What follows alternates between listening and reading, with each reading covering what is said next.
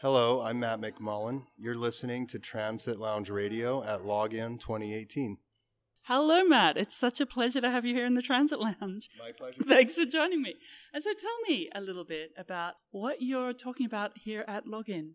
What are you presenting? Well, I, I brought with me a robotic system that we've been working on for the last uh, few years and it's a, a, modular head that can be attached to a body or a bust or a partial body. And it's been created to add a layer to the anatomically correct dolls that I'm known for, to allow people to have an actual robotic head that can create expressions, have conversations with them, and really a platform to allow them to create a character driven by an AI engine that they can customize and then they can interact with and learn about the AI and the AI can learn about them and create this persistent sort of relationship. And so, can people program in particular like personality types or quirks or humor or things that they want in their robot partner? Yes, that's exactly the point. So, there are uh, 12 different personality traits that they're able to choose from. They have points that they can allocate. So, some traits can be more dominant than others.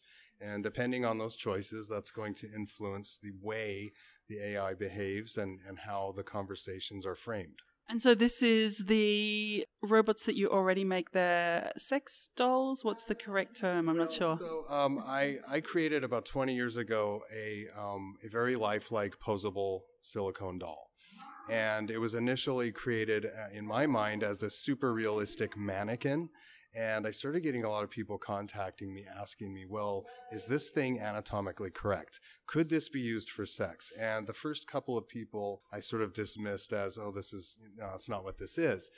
But it persisted, and I realized that that was where people's minds were going. So I decided, well, I'll make them anatomically correct and I'll make them a little softer in the right spots, and there you go. So that's what I'm kind of known for. I've always been, uh, for me, drawn to the idea of animating these figures. And again, my initial creation was not a sex doll, and the robot really comes from more of a techie side in, in terms of my interest level. But the fact that it could be used as a companion really fascinates me. I'm more fascinated by the companionship aspect by far than the sex aspect. And I think I'm really interested also in this in this shift to like the incorporating AI and the kind of you know i guess the ethical questions that raises like if you're uh, having intimate relations with a being who's not human but then is also somehow has a level of sentience you know the issues of like enthusiastic informed consent. Like do they really want to be there? Have they just been programmed to want to be want to be there? Right. um, so how do you negotiate those kind of questions? Well i think for one thing everyone should be very very clearly aware that true sentience does not exist in ai frameworks. I don't care how advanced they are. Um, so that doesn't exist yet. So that is uh, you know that's a question for a later date. But um, the system that we're kind of presently working on is really more geared for you know creating an illusion of that and that's i think sometimes uh, enough. And what we want to do is not replace people we're not this isn't a competition between humans and robots. I think for certain people a relationship with an ai driven robot may really be appealing depend on their circumstances or their own preferences, but this is certainly not something that is going to take over the world and all of a sudden all of us are going to be lonely and sad because we don't have a robot.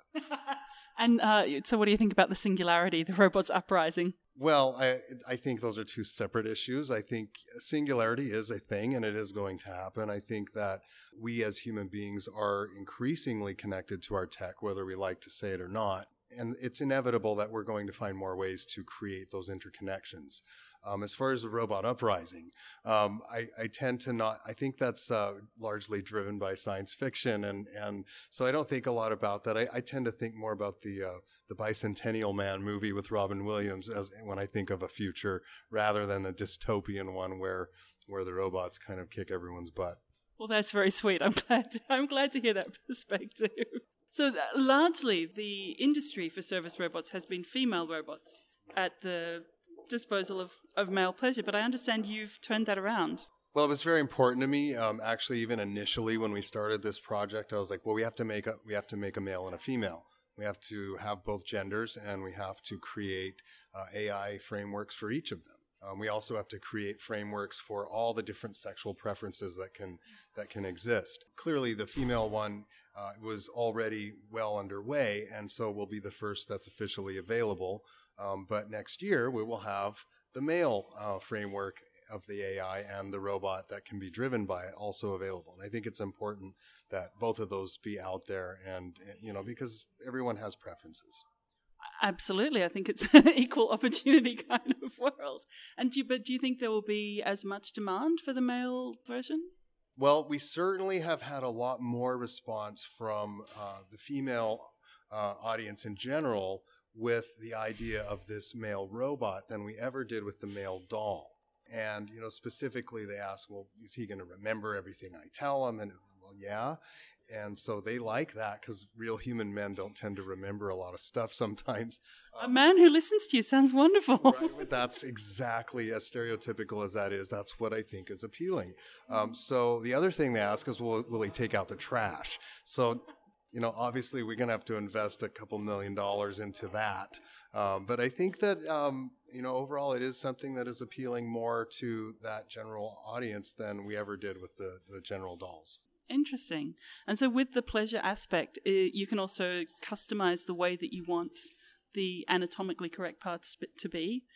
Yeah, so everything I've ever designed has always been modular, um, including the robot. So I, I, design things so that people can pick and choose what they want, sort of a la carte, build your own um, person kind of thing. um, so yeah, so in, in, the sense of the female, you could pick uh, any one of our body types and attach the robot head to it. Um, and similarly with the male, we're going to have different male bodies and then different attachments um, that can be attached to to the body you've chosen. And then you have infinite control over the skin color, if you want freckles or not, um, hair color, and all all of the little things that make each person unique. So you just said each person unique. That's quite interesting.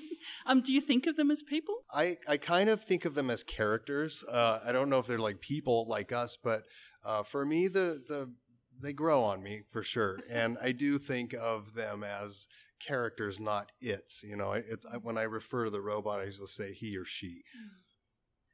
I mean, it's interesting because I, I met Erika Eiffel, who's the woman who married the Eiffel Tower, and through her became aware of um, the sort of objectum sexual preference, which is like people who fall in love with buildings, the woman who fell in love with the Berlin Wall. And I think there's, I had a really interesting conversation with Erika because the, the idea that you can, you can project your emotions and your fantasies onto someone, but you don't actually know what they feel back. So I think even with a human, someone can express what they're feeling, but you can't ever actually understand fully their experience. And so I can kind of comprehend at some level that the, the emotional relationship you develop, like, you know, it's like, well, how do you know that the wall loves you back? Or how do you know that the, the robot character actually feels anything for you? So, I mean, how do you think that that works? Well, I think the mystery of love and being in love is is really uh, it's like an onion. There's a lot of layers to it, um, but ultimately, I feel like um, when you're feeling that for someone, a lot of it is internal.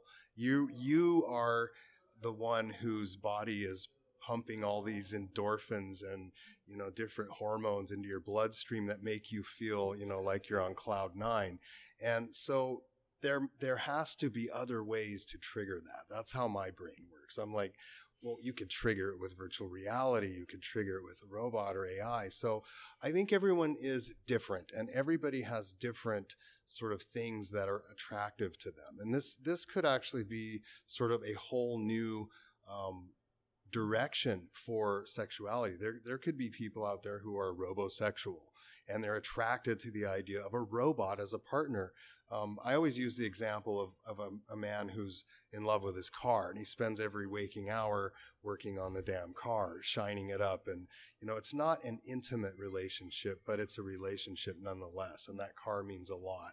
So I think that same sort of thing applies on multiple levels with a, with a robot. Absolutely. I mean, I think we develop very emotional relationships with our technology as well. With the phones, it feels like an extension of us somehow. And I mean, also, I guess for people who've been disappointed in love and want to choose the partner of their dreams without having to deal with all the messy realities and uncertainties of like an actual human, that you could bring still having that sort of emotional relationship and that passion and excitement into your life without having to scour the world or Tinder for like that one person who was going to make you feel that way. Right. Absolutely. And you know, I, I think that it's important to know that um, for my from my perspective, um, I always think of of all the people out there who struggle to have relationships. Um, maybe they've been through and had multiple very deep, meaningful relationships that ended very poorly. Um, they've had their heart smashed enough times that they're just kind of done with it. Um, or someone who's never had it and they struggle to have it and, and they need it as much as everybody else. So this is a new alternative. It's I, I, I have to say I was a little bit skeptical at first, but it's it's making a lot more sense to me now. So I can kind of understand the emotional complexity and the way that that dynamic could really enhance people's lives. I guess.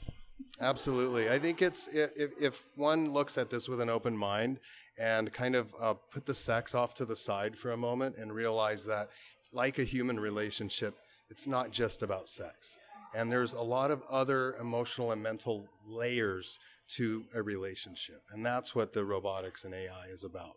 Yeah, it's very interesting. I look forward to seeing how it develops. Um, and so, my final question is what is your vision for the future and how do we get there? Um, my vision for the future is a world where AI and robotics kind of develop to the point where there are robots that look like Westworld, but they're not bad guys. They're actually very helpful and very important members of our society. Um, I think that is an inevitable future. Um, some people fear it, but I think ultimately, if we can create something so beautiful that actually helps us and actually creates a better world for us that that can live with us side by side, I think that's that's the future I see. And I think to get there, we just need to keep working very hard on on the different technologies that go into it and also have an open mind. Wonderful. Thank you so much for coming and talking to me today. I really enjoyed it